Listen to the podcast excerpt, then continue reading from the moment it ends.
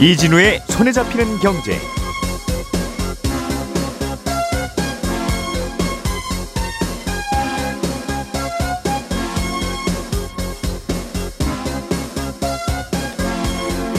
안녕하십니까 이진우입니다. 일본 정부가 한국을 화이트리스트에 포함시켰습니다. 화이트리스트는 일본이 외국에 뭔가를 수출할 때 당국의 허가를 일일이 받지 않아도 되는 우대국 명단을 의미하는 것인데요. 한국 정부가 지난 4월에 일본을 화이트리스트에 복귀시켰고 일본도 이번에 같은 조치를 취하면서 양국의 수출 규제 갈등은 끝나게 됐습니다. 요즘 배달 주문 서비스가 늘면서 배달용 오토바이들의 숫자도 늘었는데요. 정작 도로 위를 다니는 오토바이의 절반은 무보험입니다. 오토바이 보험료가 워낙 비싸서 운전자들이 가입을 잘 안 하기 때문인데 정부가 어, 오토바이 보험 체계를 손보기로 했습니다. 세계 전기차 판매의 60%가 이루어지는 곳이 중국 시장인데요. 시장이 점점 커지면서 중국의 전기차 업체들 간의 구조 조정이 시작됐습니다. 오늘은 이 세 가지 뉴스를 자세하게 정리해 보지요. 6월 28일 수요일 손에 잡히는 경제 바로 시작합니다. 우리가 알던 사실 그 너머를 날카롭게 들여다봅니다. 평일 아침 7시 5분 김종배의 시선 집중.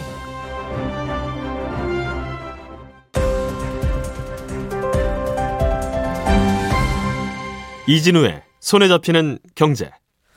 예, 예, 뜨거운 핫한 경제 뉴스들을 시원하게 정리해 보겠습니다. 오늘은 MBC의 양효걸 기자, 서은영 경제뉴스 큐레이터, 그리고 손에 잡히는 경제 박세훈 작가 세 분과 함께합니다. 어서 오세요. 네, 안녕하세요. 일단 우리나라와 일본 사이에 화이트리스트 네. 이야기 좀 해보죠. 그러니까 일본이 우리나라에 수출할 때 뭔가 규제를 하고 브레이크를 걸던 것을 푼 거니까 네, 뭐 그렇게 이해하면 됩니까? 맞습니다. 일본 정부가 한국을 수출 심사 우대국, 그러니까 일명 화이트리스트에 다시 올려놓기로 결정을 한 건데요. 아, 요미우리 신문과 NHK 등 일본 주요 언론에 따르면 일본 정부가 어제 각의, 그러니까 우리로 치면 국무회의에서 수출 무역 관리령 별표 제3회 국가에 한국을 복원하는 개정안을 통과시켰습니다. 그러니까 제3회 국가는 그룹 A라고 불리는 나라들의 리스트인데요. 여기에는 미국, 영국 이렇게 등이 속해 있습니다. 거의 27개 국가가 속해 있는데 여기에 한국이 다시 추가가 된 거거든요. 그래서 지난 2019년 7월에 일본이 우리 대법원의 일제 강점기 강제동원 이제 배상 판결에 반발하면서 사실 이 리스트에서 한국을 뺐었거든요. 근데 음. 4년 만에 다시 추가한 겁니다. 그러니까 이 리스트에서 빠지면 어, 우대를 못 받으니까 매번 뭔가를 그 나라로 수출할 때는 정부 당국의 도장까지 받으세요가 되는 거고 맞습니다. 그 리스트에 다시 포함이 되면 아 이 나라구나 그냥 알아서 수출하세요 네. 이렇게 되는 거고 네. 이 white list에 올라가 있으면 수출 절차가 아주 간단해지는 장점이 있거든요. 그러니까 여기에서 빠진 국가들에 대해서는 일본이 전략물자로 지정한 품목에 대해서 수출할 수 있는 기업들의 자격을 엄격하게 제한을 합니다. 그러니까 그만큼 수출이 사실상 어려워지는 거고 그다음에 캐치홀 규제라는 것도 있었는데요. 이 규제는 전략물자가 아니더라도 혹시나 대량 살상 무기, 재래식 무기로 만드는데 쓰일 가능성이 있는 경우에 일본 정부 당국의 수출 허가를 받도록 한 제도입니다. 예 그런데 이런 규제들이 화이트리스트에 우리나라가 다시 이름을 올리면서 이제 한꺼번에 사라지게 된 거고요. 사실은 반도체 산업 분야에서 가장 이제 영향이 크다고 볼 수 있는데 예. 2019년 당시에 일본의 수출 규제 핵심이 반도체의 3대 핵심 소재가 한국으로 건너가는 걸 막겠다. 그래서 경제적인 타격을 주겠다는 것이었거든요. 예. 그래서 불화수소, 그다음에 불화 폴리이미드, photoresist 등 반도체 3대 핵심 소재로 이제 꼽히는 것들을 일본이 상대적으로 지금 소부장, 그러니까 소재 부품 장비의 강점을 갖고 있기 때문에 한국으로 건너가는 걸 막아서 좀 곤란함을 주겠다 이런 의도가 있었던 겁니다. 우리도 안 팔지만 당신들도 못 사가면 네. 굉장히 불편할 거다 네, 맞습니다. 라는 것 때문에 이거 참. 어, 그 당시에 그래서 이거 우리가 국산화 하자 그러면 뭐 네. 만들면 되지. 네. 뭐 우리가 뭐 아예 못 만들어서 어, 못 하겠냐? 그냥 저기서 사오면 되니까 간단하니까 안 했던 건데 네. 해볼 거야라고 해서 꽤 하기도 했다고 들었는데 네. 그럼 그때 열심히 했던 분들은 지금은 또 이상해지는 거네요. 일단은 뭐 국산화를 통해서 기술 개발을 해서 어느 예. 정도 성과를 이룬 거는 맞습니다. 그런데 그 그걸 계속 이제 사줘야 되는데 네. 문제는 그럼 다시 이제 일본산 사다 쓸 거고 네. 그러라고 이거 푼 거니까 맞습니다. 항상 이래서 뭔가 문제가 됐을 때 국산화를 하면 네. 한 회사만 중간에 붕 떠서 나중에 이상해지는 것 때문에 또 잘 안 되기도 하고. 네, 그래서 일단 그 일본과의 이제 교역이 정상화 된다 하더라도 음. 기존의 어떤 수입 대체, 수입선 다변화 정책은 계속 유지해야 된다. 이런 이제 목소리가 굉장히 높은 겁니다. 근데 사다 쓰는 분들은 그래도 일본산이 좋긴 좋았지 하면서 쓸 거 아니겠습니까? 네, 강제로 옛날 거 국산화한 거 그거 꼭 쓰세요 할 수도 없고. 네, 맞습니다. 음, 그러면 일단 반도체 소재나 등등 뭔가 갈등이 있었던 건 다 이제 제한 없이 네. 4년 전으로 돌아가서 들어올 수 있게 된 겁니까? 네, 업계 얘기를 들어보면 앞서 이제 white list에서 제외됐던 4년 동안은 첨단 소재와 전자 부품 같은 품목을 한국에 수출하려면 일본에서 최소한 2에서 3개월이 걸렸거든요. 근데 이제는 일주일 정도로 확 줄어들었다는 거고요. 이런 예. 조치는 사실 우리나라도 마찬가지였습니다.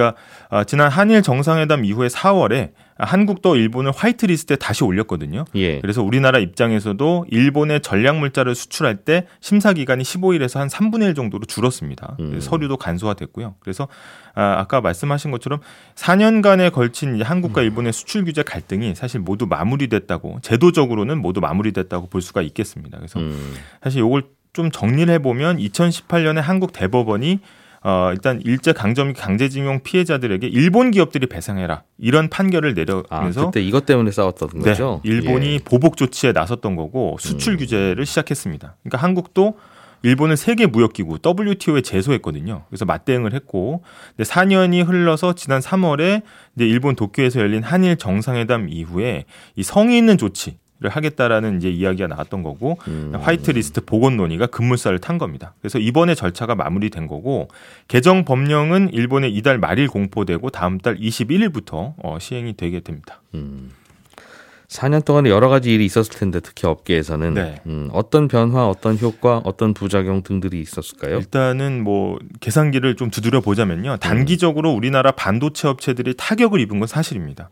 반도체 생산의 필수적인 세계 품목을 늘 사오던 곳에서 못 사오게 되니까 그게 예. 가장 큰 이제 손실이었던 거고 이 가장 큰 게 이제 바로 수입 비용 상승인데 아, 당장 대체 수입선을 찾는 비용도 일단 들어갔고요. 음. 한국무역협회에서 낸 자료를 보면 예를 들어서 포토레지스트의 경우에는 일본에서 수입이 잘 안 되니까 벨기에산을 썼거든요. 근데 벨기에산 수입 단가가 아, 지난해 말 기준으로 일본산의 한 다섯 배가 넘었습니다. 그러니까 우리 반도체 업체들도 그동안 가장 싸고 좋은 곳을 선택해서 계속 들여오지 않았겠습니까? 근데 예. 어, 이게 우회 수입을 하다 보니까 일본산 제품보다 성능이 낮은 제품을 쓰면서 불량률이 또 오르고 운송비도 더 들어가니까 전체적인 음. 생산 비용이 또 올라갔던 겁니다.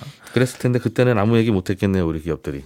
아무래도 이제 외교적인 문제가 얽혀 음. 있다 보니까 정부에서도 국산화할 수 있다고 하고 했다고 그러니까 네. 아유, 다른 거 썼더니 불량품 많이 나와요라고 하면 근데 장기적으로 보면 또 손해만 봤다고 보기에는 또 어렵습니다. 이게 음. 예. 불화수소 같은 경우에는 일본에서 들어오지 않는 대신에 중국으로 급하게 이제 방향을 틀어서 수입을 했거든요. 근데 그동안 이제 시간을 벌어서 그 사이에 국내 기업이 초고순도 불화수소 대량 생산 능력을 확보를 했습니다. 예. 그리고 포토 레지스트의 경우에도 2018년에는 93%에 달하던 일본 수입 비중이 70%대로 떨어지면서 벨기에 수입선이 뚫렸던 거고요. 이 불화 폴리이미드의 경우에는 아예 국내 기업이 개발한 최신 투명 폴리이미드로 바꿔버렸습니다. 그래서 음. 어, 이 분야에 있어서는 일본으로부터 수입액이 전체 수입의 한 1.5%로 비중이 어, 쪼그라들었습니다. 그렇군요. 네.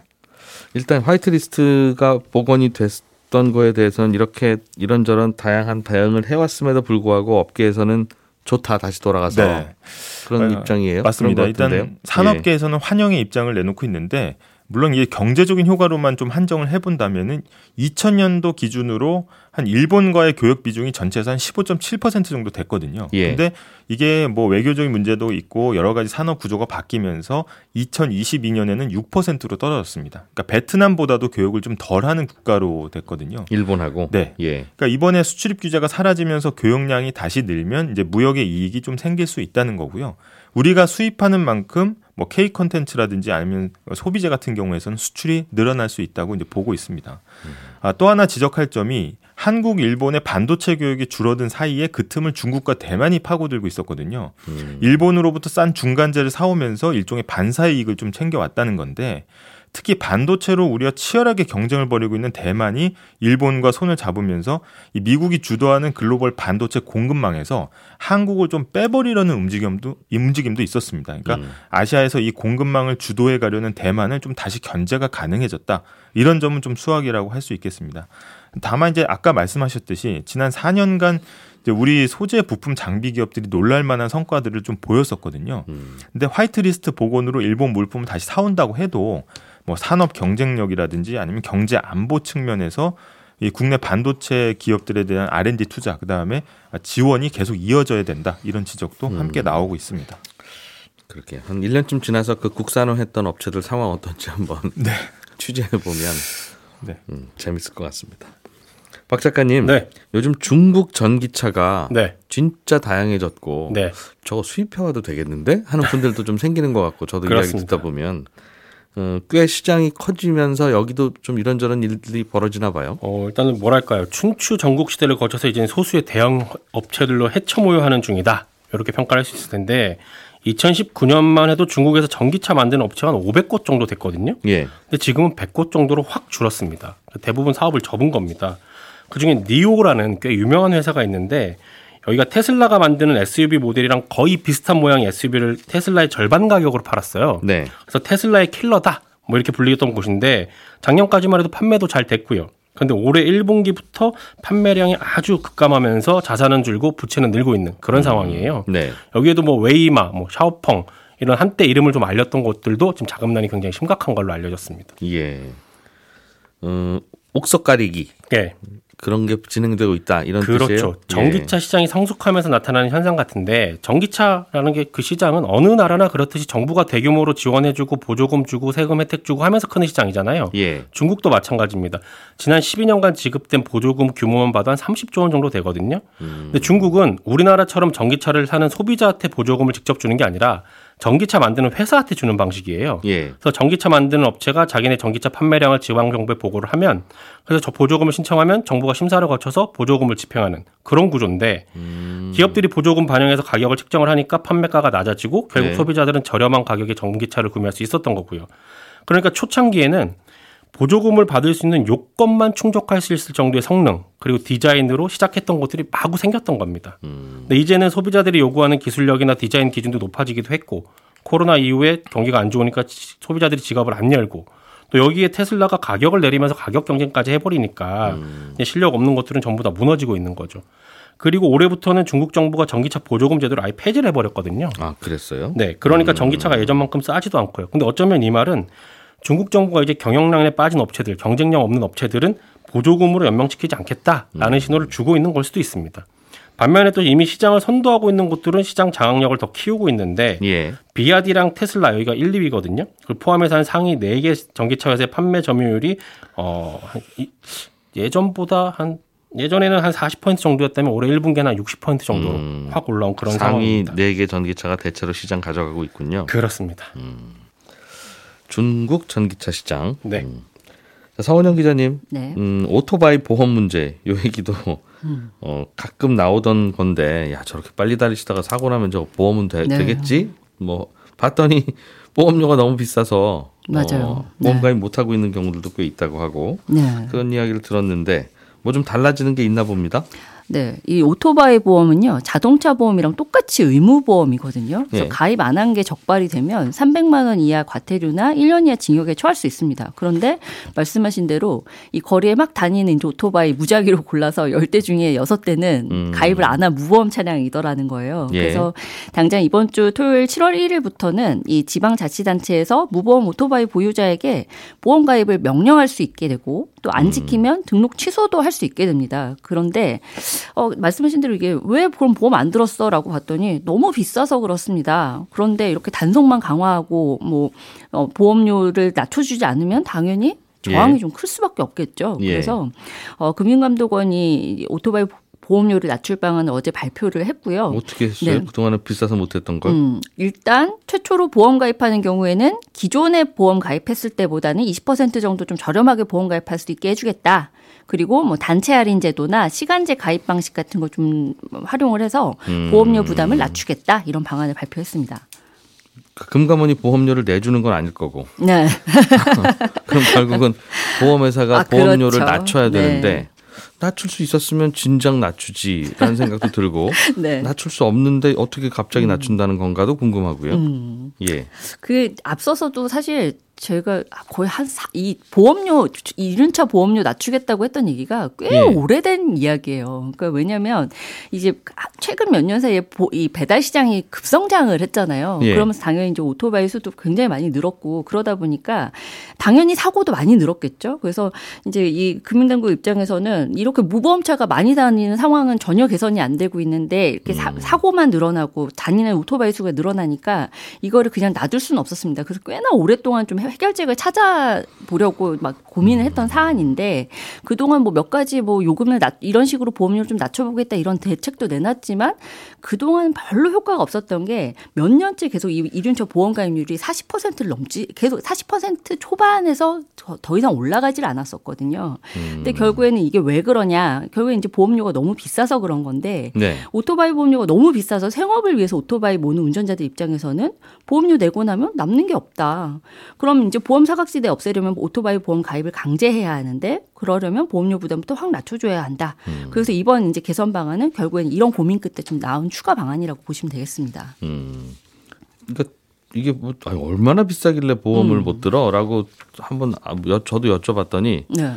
어, 못 들겠구나. 어, 네네. 라는 생각이 드는 금액이 나오더군요. 네, 이게 오죽하면요. 배달 네. 오토바이 보험료가 수억 원대 이르는 포르쉐 보험료보다 비싸다라는 얘기를 할 정도예요. 예. 그러니까 보통 영업용 오토바이라면 이제 보험료 한 400에서 600만 원 정도는 낸다고 봐야 된다고 하고요. 심지어? 예. 네, 심지어 이제 연령대가 왜 낮아질수록 좀 보험료가 비싸지지 않습니까? 음. 뭐 천만 원대가 나오는 경우도 있다고 합니다. 그러니까 가입하지 말라고 하는 거죠. 그러니까 그걸 그렇죠. 보험료를 그렇게 책정하는 건. 이제 뭐 오토바이 운전자들 뭐 인터뷰 내용들 막 보면은 차라리 한 2, 3년 동안 그냥 2, 3년 보험료 낼 바에는 오토바이 한 대 그냥 새로 사는 게 나을 정도로 차라리 그냥 음. 보험료를 내는 게 그 정도 이제 부담이 크다는 거예요. 근데 네.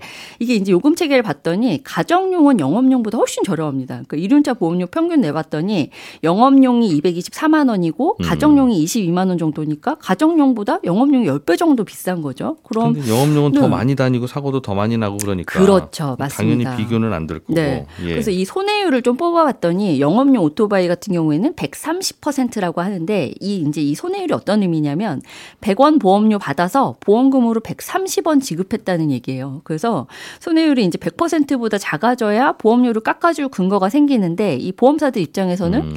현재로서는 이 오토바이 보험은 그냥 팔면 팔수록 손해인 애물단지 상품인 거죠. 네, 1년 보험료 600만 원 내세요 해도 네. 어 그분이 그래도 사, 손해율이 그분이 사고 나서 한 그렇죠. 800만 원 정도는 보험회사가 맞습니다. 쓰게 된다 네. 되더라 대체로는. 네, 그리고 이 손해율 외에도 오토바이 보험 비싼 또 한 가지 원인이 있는데요. 이게 보통 자동차 보험은 이제 처음 가입하면 이제 보험료가 당연히 이제 비싸죠. 왜냐하면 예. 이제 제가 운전 사고를 많이 내는 운전자인지 아닌지 이제 판단이 안 서니까 처음에는 조금 비싸게 매깁니다. 그러다가 가입 연수가 이제 쌓이면서 어 이 운전자가 사고를 많이 내는 운전자인지 뭐 운전자다 이러면 이제 할증을 하고 음. 많이 내는 운전자가 아니네. 어, 이 운전자 보니까 안전운전 하는구나. 그러면은 보험료를 깎아주는 구조죠. 그래서 그런데 이제 반대로 이 오토바이 같은 경우에는 신기하게도 이게 할증은 없고 할인만 있습니다. 그럼 이게 무슨 말이냐면 처음 가입할 때 사고를 아주 많이 낸 운전자랑 똑같이 제일 비싼 보험료를 내게 하는 거예요. 네. 그런 다음에 사고를 안 내면 보험료를 깎아주는 식으로 음. 이렇게 반대로 사고를 많이 낸다고 이제 보험료는 더 내는 구조는 아니고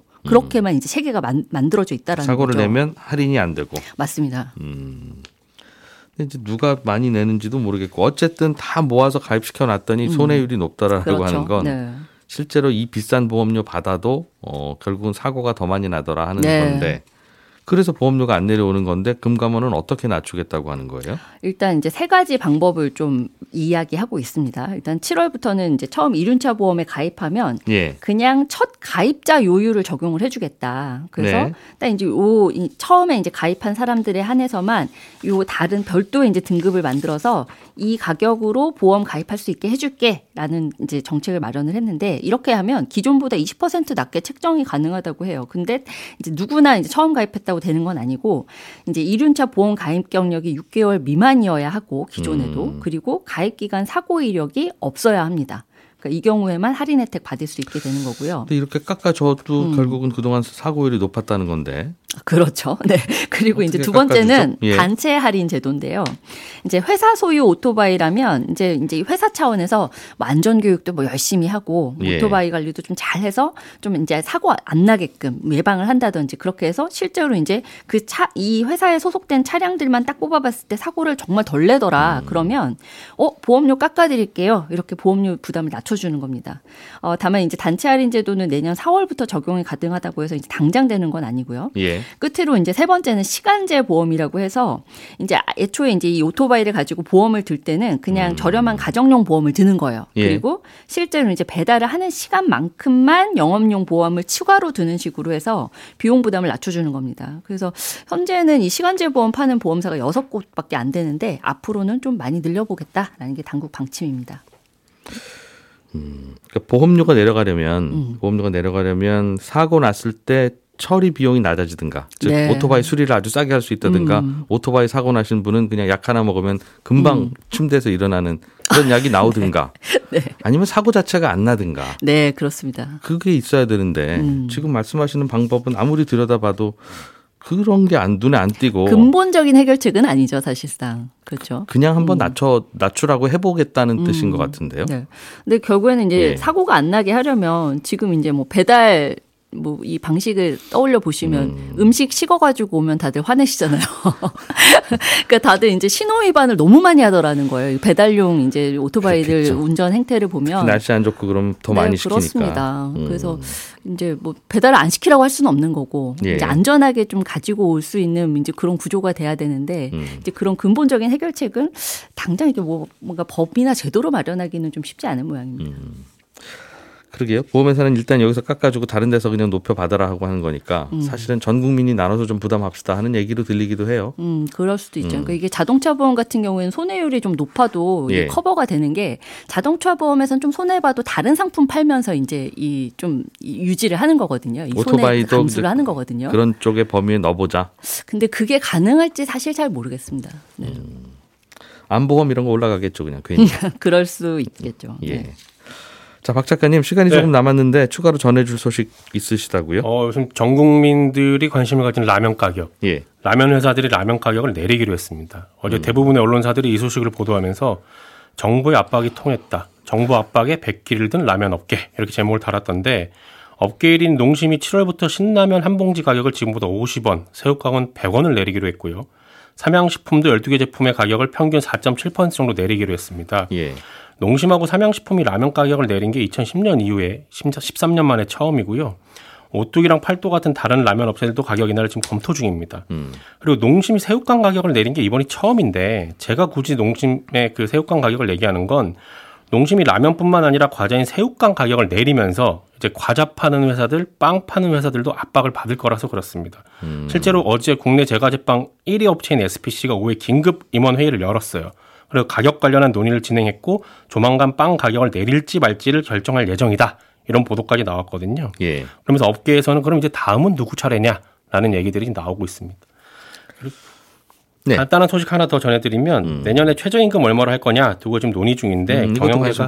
예, 경영계가 어제 내년에도 올해 시급인 9,620원과 똑같이 동결을 원한다고 공식 입장을 내놨습니다. 음. 노동계가 원하는 게 12,210원이라서 양쪽이 생각하는 격차가 2,590원이거든요. 근데 격차가 꽤 많이 나는 겁니다. 원래 처음에는 항상 경영계는 동결, 네. 노동계는 큰 폭 인상 네. 이렇게 얘기하고 시작하는 거죠. 그렇습니다. 협상을. 그 격차가 이번에 좀 커- 크기 때문에 음. 올해도 법정 시한이 법정 시한이 29일까지인데 법정 시한 내에 결정되기는 좀 어려울 것 같다라는 전망이 나옵니다. 예.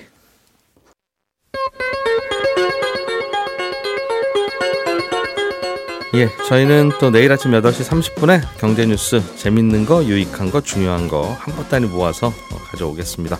이진우였습니다. 고맙습니다.